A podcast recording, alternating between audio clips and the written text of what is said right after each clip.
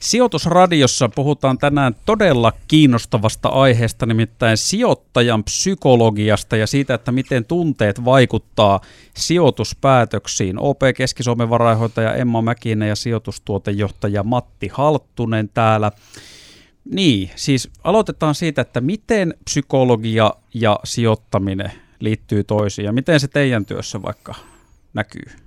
No niin, mun mielestä niin kuin sijoittaminen, niin se on vähän kyseenalaista, että onko se edes niin kuin taloustiedettä, että, että tavallaan niin kuin, joo, se on ihan hyvä, että jos niin kuin osaa numeroita ja osaa laskea ja näin, mutta niin viime kädessä niin, niin tota, kyllä niin kuin mulle niin kuin sijoittaminen, se on niin kuin oppia siitä, että miten ihmiset käyttäytyy, kun niillä on rahaa.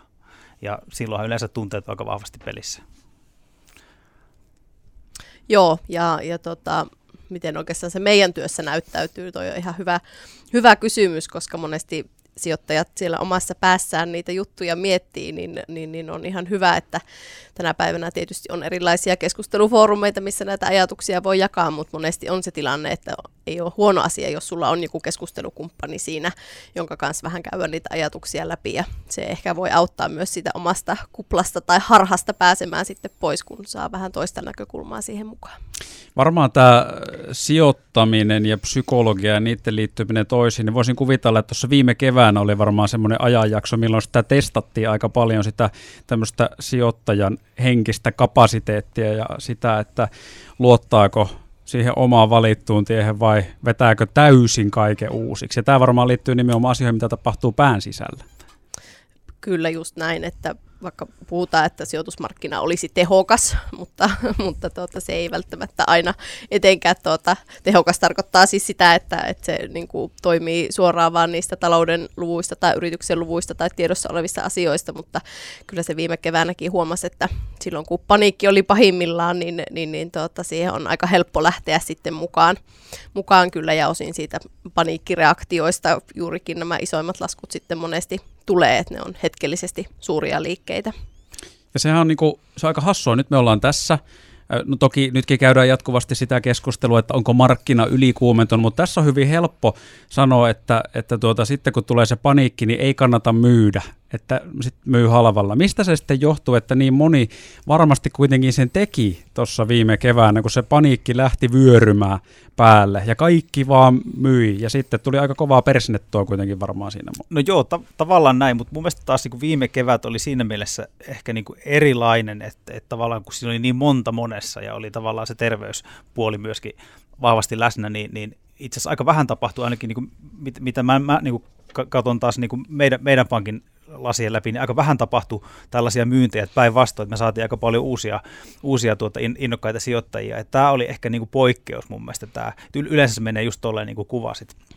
Mutta tavallaan sitten taas, jos niin kuin miettii sitä, sitä niin kuin, tämmöisiä niin kuin sijoittajan taitoja, niin, niin, niin tavallaan se, että mistä siinä on niin kuin kyse, niin periaatteessa se, että, että niin kuin mikä on niin kuin sun kyky käsitellä vaikka niin pelkoa ja ahneutta ja toisaalta sitten se, että, että onko sulla niin kuin kykyä ottaa niin kuin pitkän aikavälin näkemystä ja mitä sitten kun kurssit nousee, niin onko sulla kykyä olla rauhallinen ja sitten ehkä niin kuin tärkeimpänä, että otatko sä asioita kuinka niin kuin henkilökohtaisesti, että jos sulla niin kuin joku osake vaikka nousee hirveästi tai laskee paljon, niin, niin miten sä siihen, niin nämä on mun mielestä sellaisia niin kuin, sijoittajataitoja, mistä ei ainakaan kymmenen vuotta sitten kauppakorkeassa puuttu kyllä yhtään mitään. Ja itse asiassa nämä on kuitenkin semmoisia, mitkä ehkä ratkoo sen pelin tuo kuulostaa tosi hienolta ja oikeasti jos sitä niin miettii, niin kyllähän sijoittaminen on tosi hyvä keino myös tutustua itseensä tietyllä tavalla ja oppia tuntemaan itteensä ja, ja myös niin kuin ehkä oppia niistä virheistä ja että no tossa, ja olisi niin kuin hirmu hienoa, jos pystyisi analysoimaan aina jälkeen käteen niitä virheitä myöskin, että no tuossa mä nyt ehkä hätiköin tai, tai tuossa niin toimin tällä tavalla ja sit siitä, siitä niin kuin oppia ja kehittyä sijoittajana ja ihmisenä myös. tuossa Matti, kun sanoit siitä, että, että ainakin tavallaan teidän vinkkelistä, niin ei kuitenkaan tullut sitä paniikkimyyntiä ehkä teidän asiakkaiden keskuudessa niin paljon silloin keväällä. Se on tämmöinen yksi esimerkkitapaus, milloin kuitenkin voi tulla, että jos paniikki valtaa markkinat ja sitten semmoinen yleinen hysteria jotenkin kaivautuu ihmismieleen, niin sitten laitetaan lihoiksi kaikki, koska maailman loppu on tulossa. Onko sitten jotain muita tämmöisiä esimerkkejä tai tai harhoja, jotka toistuu, kun puhutaan tunteista ja sijoittamisesta? No toi on toi, mikä sä mainitsit, niin, niin to, toki tämmöinen niin kuin tappiokammo, niin toi, toi on tosi vahva ja, ja itse sitä, niin kuin, sitähän tuosta niin prospektiteoriasta tuli Nobelin palkintokin parikymmentä vuotta sitten, että sitähän niin kuin, voi demonstroida tämmöisellä tuota, kolikoheittopelillä, että jos vaikka niin kuin pelataan, heitetään kolikkoa sillä tavalla, että kruunalla saat 150 ja klaavalla joudut maksamaan sen, niin kovinkaan moni meistä ei lähde siihen. Ja se johtuu siitä, että ää, tutkimusten mukaan niin ihmiset kokee tappiot kaksi kertaa voimakkaammin kuin voitot. Eli tavallaan, että jos olisi 200 versus 100, niin sitten jo muutama niin harkitsisi. Ja tämähän niin johtaa semmoisiin niin aika hauskoihin ilmiöihin tämä tappiokammo myöskin, että, että tota, meillä on taipumus yleensä myydä salkusta voitolliset osakkeet pois ja jättää ne miinuksella olevat sinne. Ja sitten jos nyt miettii vaikka niin kuin verotusta Suomessa, niin se ei välttämättä ole se paras ratkaisu. Ja, ja sitten sit jotenkin niin kuin sillä, että me myydään nopeasti näitä voitollisia osakkeita, monesti myöskin liian nopeasti, vaan sillä, että me saadaan kotiutettua voittoja ja saadaan niitä niin kuin turvaan. Eli me jotenkin alleviivataan, että nyt tehtiin hyvä sijoituspäätös. Että toi tappiokammo on kyllä varmaan niin kuin yksi vahvimmista. Joo, ja se näkyy myös niin kuin tässä sijoittamisen aloittamisen vaikeutena. Et esimerkiksi nyt just on helppo ajatella, että no ei nyt uskalla aloittaa, koska kurssit on niin korkealla ja kohta romahtaa, mutta, mutta sitten just niin kuin mitä voisi kysyä myös itseltään, että kumpi on just pahempaa, on se, että et, et no, jos sulla on pitkä sijoitusaika, niin sä koet hetkellisesti jotain tappioita tässä matkan varrella todennäköisesti joka tapauksessa, vai sitten se, että, että sitten sulla jää ne tuotot saamatta ja kohta se joudut ostamaankin vielä kalliimmalla. Ja siitä tulee toi muuten sitten se toinen harha, mikä ainakin mä koen, ja johon myöskin itse aina välillä sairastuu, on tämmöinen niin ankkuroituminen, että sä niin ylipainot sitä sun ensimmäistä havaintoa, että jos sä vaikka seuraat jotain yhtiötä, niin, niin tota, sulla on joku hinta, mihin sä ankkuroidut, ja sitten se vaikka niin kuin kurssi nousee 30 pinnaa, niin sä pidät sitä niin kuin tosi kalliina, kun sä vertaat siihen ensimmäiseen havaintoon, ja sitten jos vaikka kurssit laskee 30 pinnaa, niin sä pidät sitä taas tosi halpana. Eli sä kiinnität huomiota tämmöiseen niin kuin lyhyen aikavälin kurssikehitykseen, etkä siihen, että onko se yhtiö vaikka, niin kuin, onko siellä parempi tulos tai jotain vastaavaa, että, että tavallaan niin kuin ihminen herkästi niin kuin jää kiinni siihen tavallaan ensimmäiseen havaintoon. Nyt tuli muuten tosi monta puukkoa kylkeä sieltä. kaikki noin ankkuroitumiset ja, ja, ja sitten se, että kotiutetaan voitot ja kaikki tämä, niin se on varmaan monille piensijoittajille saattaa olla ihan tuttu tarina. Ja tähän liittyy siihen, että myöskin se markkinatilanne aina vaikuttaa, ja tavallaan varmaan se tyypillinen on se, että silloin jos on hurmos, kuten nyt on vaikka ollut, niin se voi myös johtaa siihen, että lähdetään sitten hirveän innolla myös mukaan, tosi vähän vastapäin, mitä Emma tuossa just kuvailit, mutta kuitenkin, ja sitten kun on semmoinen kauhea syöksy, niin sitten myydään. Minkälaisia muita tuommoisia käyttäytymismalleja eri markkinatunnelmista voi löytää?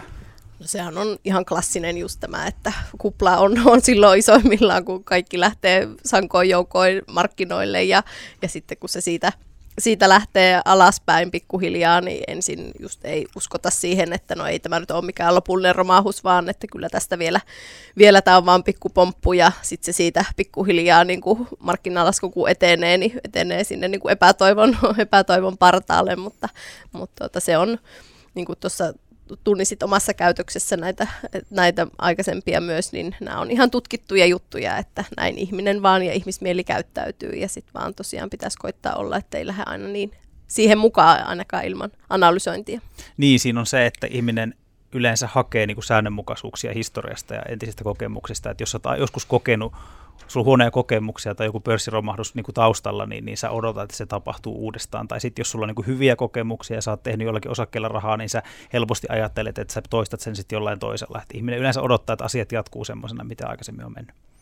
Mutta mikä tästä sitten tekee sen, että se on niin vaikea hallita ja hillitä tätä vaikka nyt sitä voittojen kotiuttamista tai sitä, että tuijottaa tai miettiä, että kuusi kuukautta sitten oli toi – toi tota, Sammo-osake oli tämän hintainen, että mä en kyllä nyt maksa siitä yhtään enempää ennen kuin se laskee sinne, vaikka se ei ole mitään takeita, että se on siellä, missä se on ollut kuusi kuukautta sitten tai mikä tahansa muu.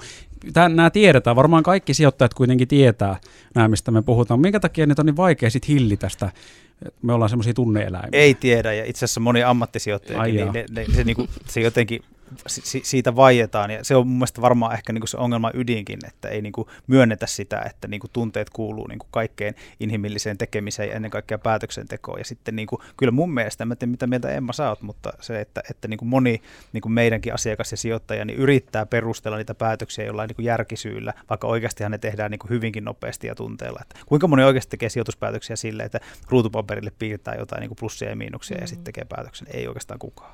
Kyllä, ja toi on just, just näin, että et kun tämä ei koske pelkästään sijoittamista ja vaan tämä koskee niin kuin elämää yleensä, nämä samat teoriat ja samat niin kuin ajatusmallit, että se vaan niin kuin on, on se, miten ihmismieli toimii. Ja sitten totta kai se, että kun puhutaan rahasta, niin se on aika iso asia myös monelle niin kuin ihan nor- luontaisista syistä, niin, niin, niin tota, se vaan sitten ehkä korostuu niissä, niissä tilanteissa. Ja sitten vielä se, että kun jotain markkinoilla tapahtuu, niin kun sä et itse pysty hallitsemaan sitä päättämään, että no nyt tapahtuu näin, niin sitten ainut mitä sä voit tehdä on, on niitä niin kuin liikkeitä sen oman salkun suhteen ja, niin. ja, ja sitten se hallinnan tunne voi lähteä joskus vähän käsistä. Toi on just, just näin, että kun markkina heiluu, niin se isoin ongelma ehkä siinä on just se, että, että sä muutut niinku reaktiiviseksi, että se markkina niinku vie sua. Et kyllähän sun on niinku helppo, että sulla on niinku sijoitussuunnitelma, että näin mä toimin, mutta, mutta se, että olepa sitten kylmäviileä ja niinku proaktiivinen sitten tällaisessa niinku markkinaheiluntatilanteessa, että silloin yleensä sä muut reaktiiviseksi ja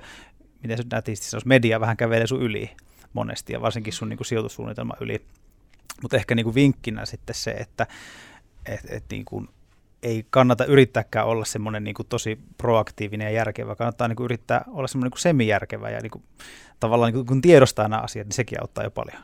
Mutta kyllähän senkin varmaan, tai on siitä ainakin mediassa ollut, just tuossa vuosi sitten oli esillä, että yksittäisen sijoittaja ei välttämättä silloin just kun tuli tämä koronasukellus, niin ei joka päivä kannata mennä ihmettelemään sitä omaa salkkua ja katsoa kuinka paljon se on enemmän punaisella kuin se oli eilen, mutta silti aika moni näin tekee ja sitten se menee, menee uniin ja se mietityttää päivän aikana ja voi hitsi ja sitten lopulta päätyy siihen, että mä myyn kaiken. Niin sitten kun on jo tappiot sisässä. Niin, niin mi, mi, tämä on kuitenkin tämä on aika mielenkiintoinen ilmiö se, siinä mennään niin syvälle siihen niin kuin ihmisyyteen, ja ihmisellähän niin kuin luontaisesti on sellainen niin kuin aika vahvakin niin kuin tarve hakea tämmöistä niin kuin turvallisuutta ja, ja, ja tavallaan, että se, se on niin kuin, olla niin kuin hyvin primitiivisissä asioissa jo. Ja, ja tämähän näkyy mun mielestä myöskin sit siinä, että jos niin kuin, meidän on helpompi ottaa vastaan, jos, jos niin kuin me puhutaan vaikka markkinasta niin kuin tosi optimistiseen tai positiiviseen sävyyn, niin se on helppo niin kuin ajatella, että se on niin kuin myyntipuhetta tai se on jotenkin niin kuin naivia. Ihmisen on niin kuin helpompi ottaa vastaan se, että kohta on muuten huonot ajat ja, ja kohta sataa niin kuin kissoja taivaalta, niin se, se niin myöskin vetoaa just siihen niin kuin ihmisen turvallisuushakuiseen piirteeseen ja siihen, että niin kuin ehkä nähdään enemmän uhkia kuin mahdollisuuksia. Niin ja se, että kun eihän aina kun tulee joku tämmöinen markkinat laskee, niin sä et voi välttyä uutisoinnilta, joka kertoo sulle sen, että nyt se muuten se markkina laskee ja sun sijoitukset laskee ja maailma loppuu, niin, niin, niin kun se tulee joka tuutista. Ja, ja sitten myös tämä laumakäyttäytyminen, mikä on niin kuin yksi osa tätä, tätä aihetta, niin siltä on tosi vaikea myös välttyä. No mutta hei, nyt mennään sitten kiinnostavimpaan aiheeseen tässä ihan lopussa, että kun te olette kuitenkin kovan luokan ammattilaisia, niin kompastutteko te näihin samoihin asioihin, mistä te olette just tässä puhunut?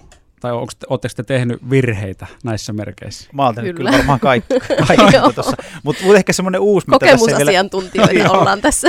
uusi, mitä tuossa ei mainittu, niin, niin itselle on tosi leimallista semmoinen niin vahvistusharha, että jos mä teen jonkun päätöksen, että jos mä vaikka niin kuin myyn jonkun osakkeen, niin sitten mä niin alitajuisesti mediasta huomaan semmoisia uutisia, missä sitä yhtiötä haukutaan. Että et tavallaan sä niin haet helposti vahvistusta sille sun omalle päätökselle, ja se, se on niin kuin, pätee varmasti laajemminkin. Kyllä. Onneksi silleen, että aikaa ei riitä hirveästi noiden omien sijoitusten hoitoon, niin se pelastaa monelta, että ei, ei pääse sinne niin kuin säätämään sitten ylimääräistä ja, ja, ja tietysti koittaa aina sillä sitä minäkin yritän vahvistaa itselleni, että mä olen hyvä sijoittaja, kun mä en hirveästi siellä salkussa pelaa, vaikka ehkä joitakin, joitakin tuota säätöjä voisi aina välillä tehdä, mutta, mutta se on just näin, että sitä omaa, omaa käytöstä niin kannattaa vähän analysoida ja vähän välillä kehastakin sitten omasta. Ehkä siinä on se, että, ei nyt siis viittaa millään tavalla meihin, mutta se, että vaikka sä olisit niin kuinka älykäs, niin sä saat se helposti hötkyilemällä niin kuin pilalle. Mm.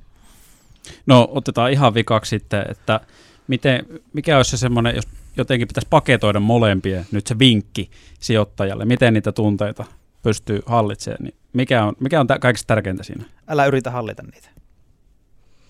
Niin, tunnista ne ja pysy omassa suunnitelmassa.